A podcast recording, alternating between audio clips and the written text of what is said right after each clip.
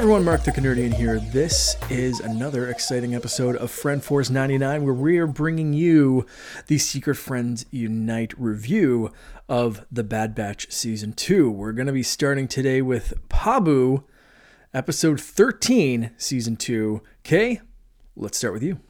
Episode 13 Pabu. I'm going to be honest, I'm not really sure where this episode was going, and I'm a bit confused by it. I mean, it started off really fun with Phee and Omega having that very Bounty Honey esque interaction with some guys in the cool helmets. But then it kind of wandered into like a side quest slash vacation episode where the team was just hanging out on an island that seemed pretty akin to paradise. I mean, it wasn't quite all feasting and relaxation after some random once in like a 30 year earthquake happened to create a tsunami that nearly swallowed Omega and her new friend whole.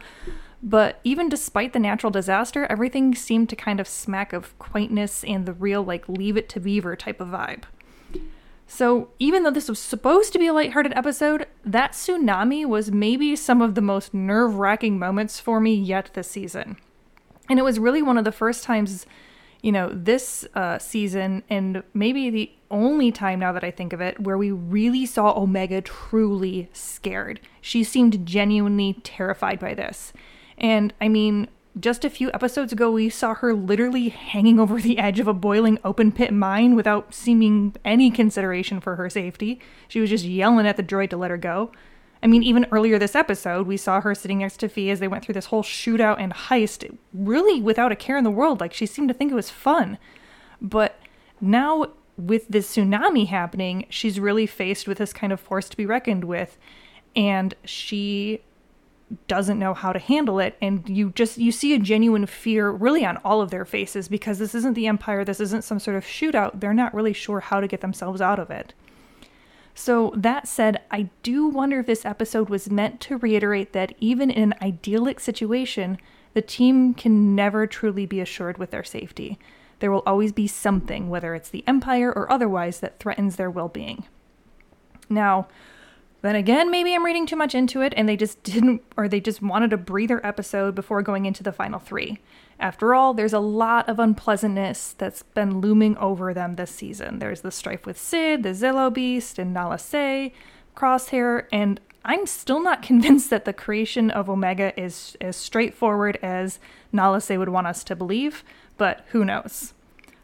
All I know is that every time in the past when they've done a quote unquote filler episode, there's always some sort of through line, even if it's just in like a little B plot that ties back into the overarching plot, even if I haven't seen it when I watch the episode.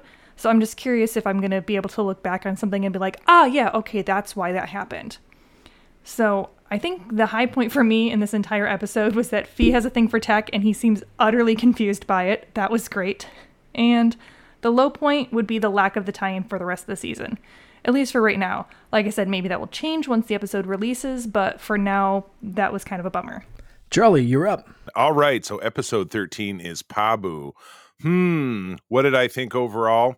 Pabu. It looks really lovely for the Empire to poop on. That's a Conan O'Brien reference. If you're a fan, you get it. If you don't, you're not.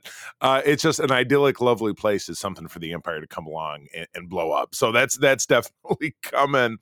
Um, as far as otherwise, the pace of the episode, I loved um, pulling us out uh, of the regular parlance of running around doing missions, things exploding, whatever it is. No Empire in this episode. No dip out to the side story, uh, which I really enjoyed, but it didn't really feel like it brought things to a screeching halt, which can, uh, in my opinion, sometimes happen in The Mandalorian. So I'm really glad that that was not the case this go round.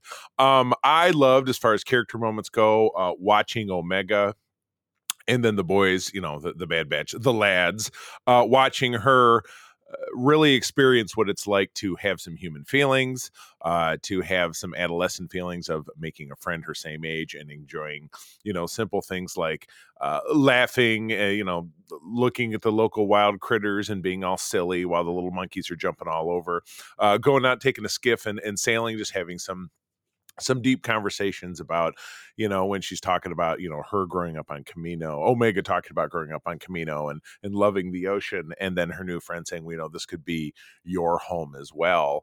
Um, and we're going to see a little bit more about that. Admittedly, I'm recording this as I've watched the last four episodes, so we know that this this conversation does come up again. Um, my favorite scenes. Uh, I, I did I did love the open uh, with I always refer to to Phee's character simply as Wanda Sykes because I love Wanda Sykes so much. So she's just Wanda Sykes to me. Don't really care. You call you call her blibbity blobbity blue, and it wouldn't matter. It'd still be Wanda Sykes to me. But I love sitting around the table uh, doing. Um, pirate business and it's this it's the it's bring your tween clone to work day bring your kid to work day super progressive uh, and i love the um the poison slugs from attack of the clones those things are um bound and determined to get stabbed uh no matter what if it's you know if it's with the lightsaber or if it's with um any old uh stabby device i love it so thank you charlie uh for me this episode was kind of a, a, a, peek at what could be, I think, for the clones. Uh, I, I don't think even watching this the first time, I didn't think like this was retirement for them. I, I figured they were going to be pulled back to the fray, but it was nice seeing them find their place in a different society. Are they more than soldiers? What else can they do? And I think we saw a little bit of that. Uh, Wrecker just really took to things. Same with Omega. She started making friends. She started having fun. Uh, her con- she she continued training, and we saw that with some maneuvers and, and different things that they were doing. But you know, you, still have to learn. You still have to go to school. You still have to do things that a kid would do. And her her dad brothers are going to do that with her wherever they are. But it may not be all militaristic uh, if they could stay here. So I really liked seeing that, and it was more focused on useful things. Flying, for instance, that's going to be useful no matter what you're doing in in the Star Wars galaxy. So it was really kind of cool to see that side of things, and uh, we know that they can still kick ass when they have to, but it was it was a nice kind of a, a peek at maybe what hopefully could come for for these these guys and gals.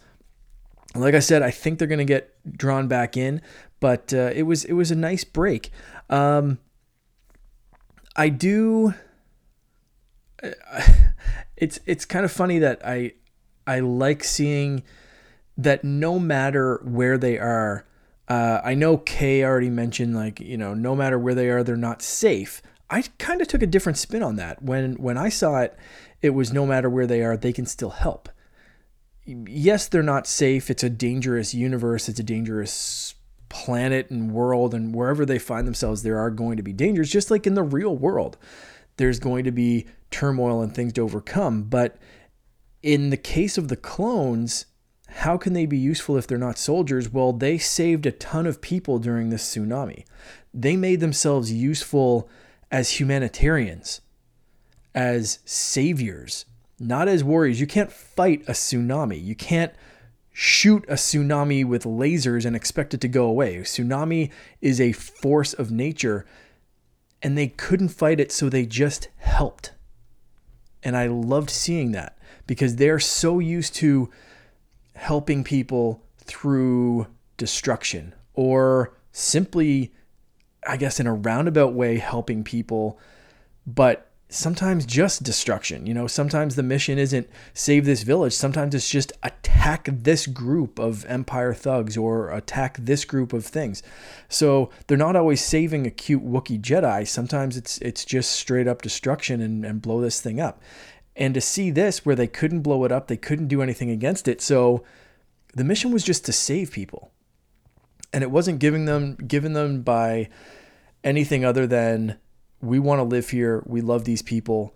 Let's save them. Let's do what we can. Let's use our skills outside of our usual mindset and and be of use. So I loved seeing that.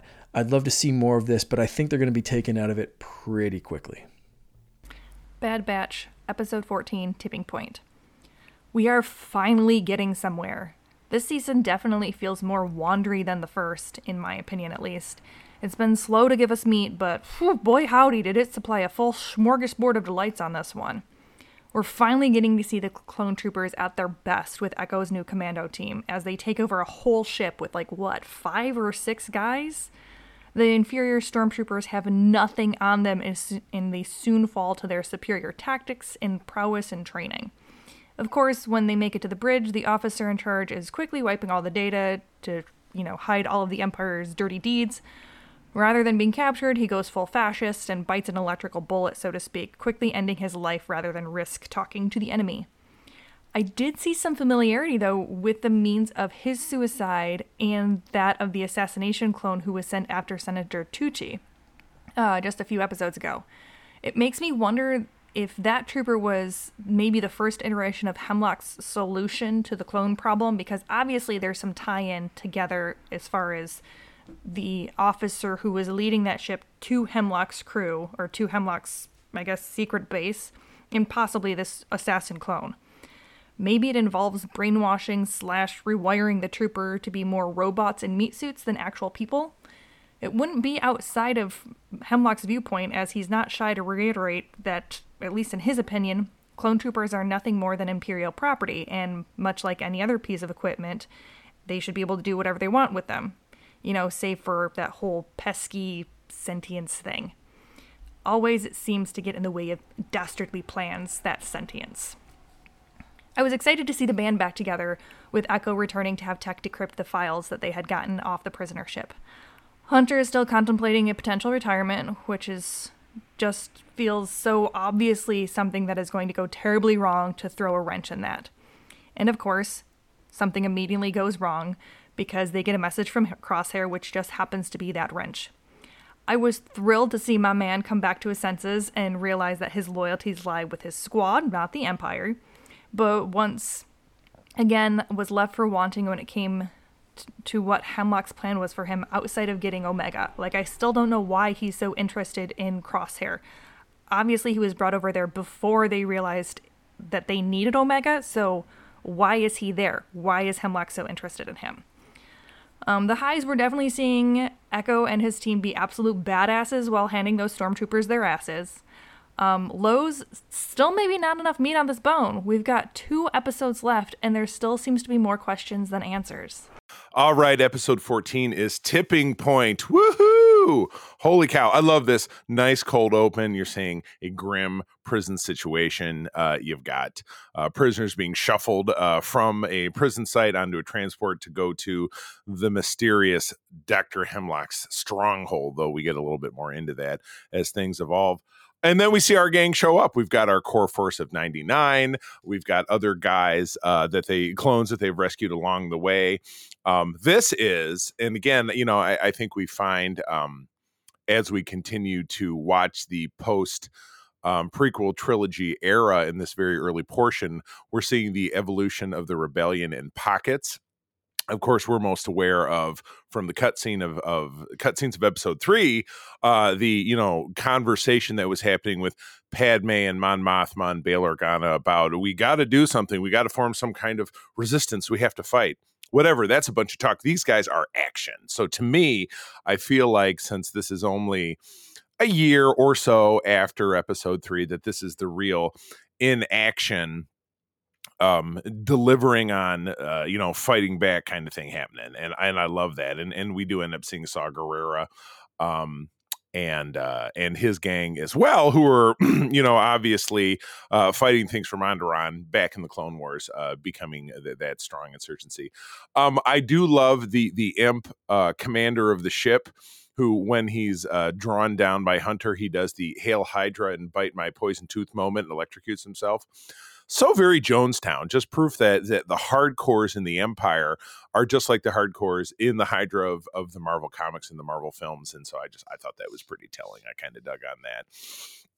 Um, my some of my favorite scenes, the space battle and the rescue at the beginning is awesome. But like I said, I, the imps don't really care about themselves at all, which is is such a compare contrast to the fact that they're no longer clones; they're just regular people who don't really care about blowing up their basically their coworkers, the other people who are part of the cause. Um, and that and that's a sad situation um, because you just you see these these imps coming in and the these the the V wing starfighters and just shooting at their ship and and with the ultimate goal of simply killing those who are trying to rescue, but but again killing killing those who are there to be rescued. Um, but really, all they really care about is orders and not having their tech uh, compromised. They're blindly loyal in a way that the clones uh, started to not be, and that's really telling of, of, this entire scenario and really everything that we've seen this season. So uh, I love the return of the medical torture droid or Dr. Ball as uh, portrayed in an episode of the old Robot Chicken uh, series on uh, Comedy Central, Cartoon Network. Um, that was pretty fun. I, I dug that. Um, I loved it when it looked like Crosshair was going to get out and he was doing what I call Jack Bauer shit, which, if you're a fan of the old Fox Show 24, of which I'm a huge fan, it was cool to see him doing that to break out, even though, alas, it ultimately did not come to pass. Um, the flying lessons uh, between Tech and Omega are fantastic. Um, but again, I, I mentioned this uh, when I was doing a recent episode of Code 47. This was a real buddy cop speech moment where you've got two characters spending time together and realizing that they value each other's company or, you know, admitting long lost feelings, and then one of them is going to die. Uh, so it, it, it's a trope, but we know it's a trope, and it's a trope that ends up working, as you see, as we get into this two part finale. So, um, as far as story progression, this is where things are really coming to a pitch um, where we got a nice little breather, you know, in episode 13 with Pabu. Um, now we're getting things are starting to get really serious. Um, and you know, Evil Nurse, uh, I, I have got her name later on in the notes, but I like Evil Nurse better, even though her her you start to figure out that her guides or her excuse me her uh, intentions are a little bit more dubious. Her accent is a dead giveaway. We kind of know where this is going, and and that is what we're going to find out.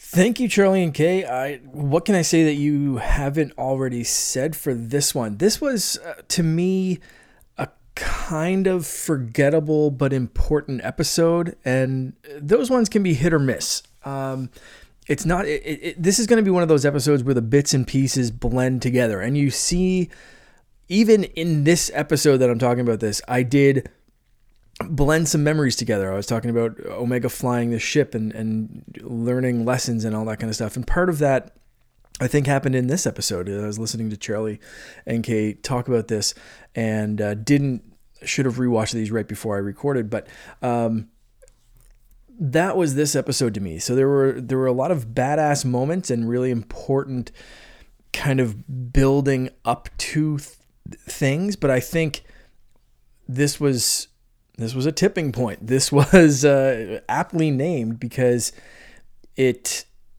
kind of brought everything to a head. We we see just like I just mentioned that the guys can't stay retired for long. They are brought back in.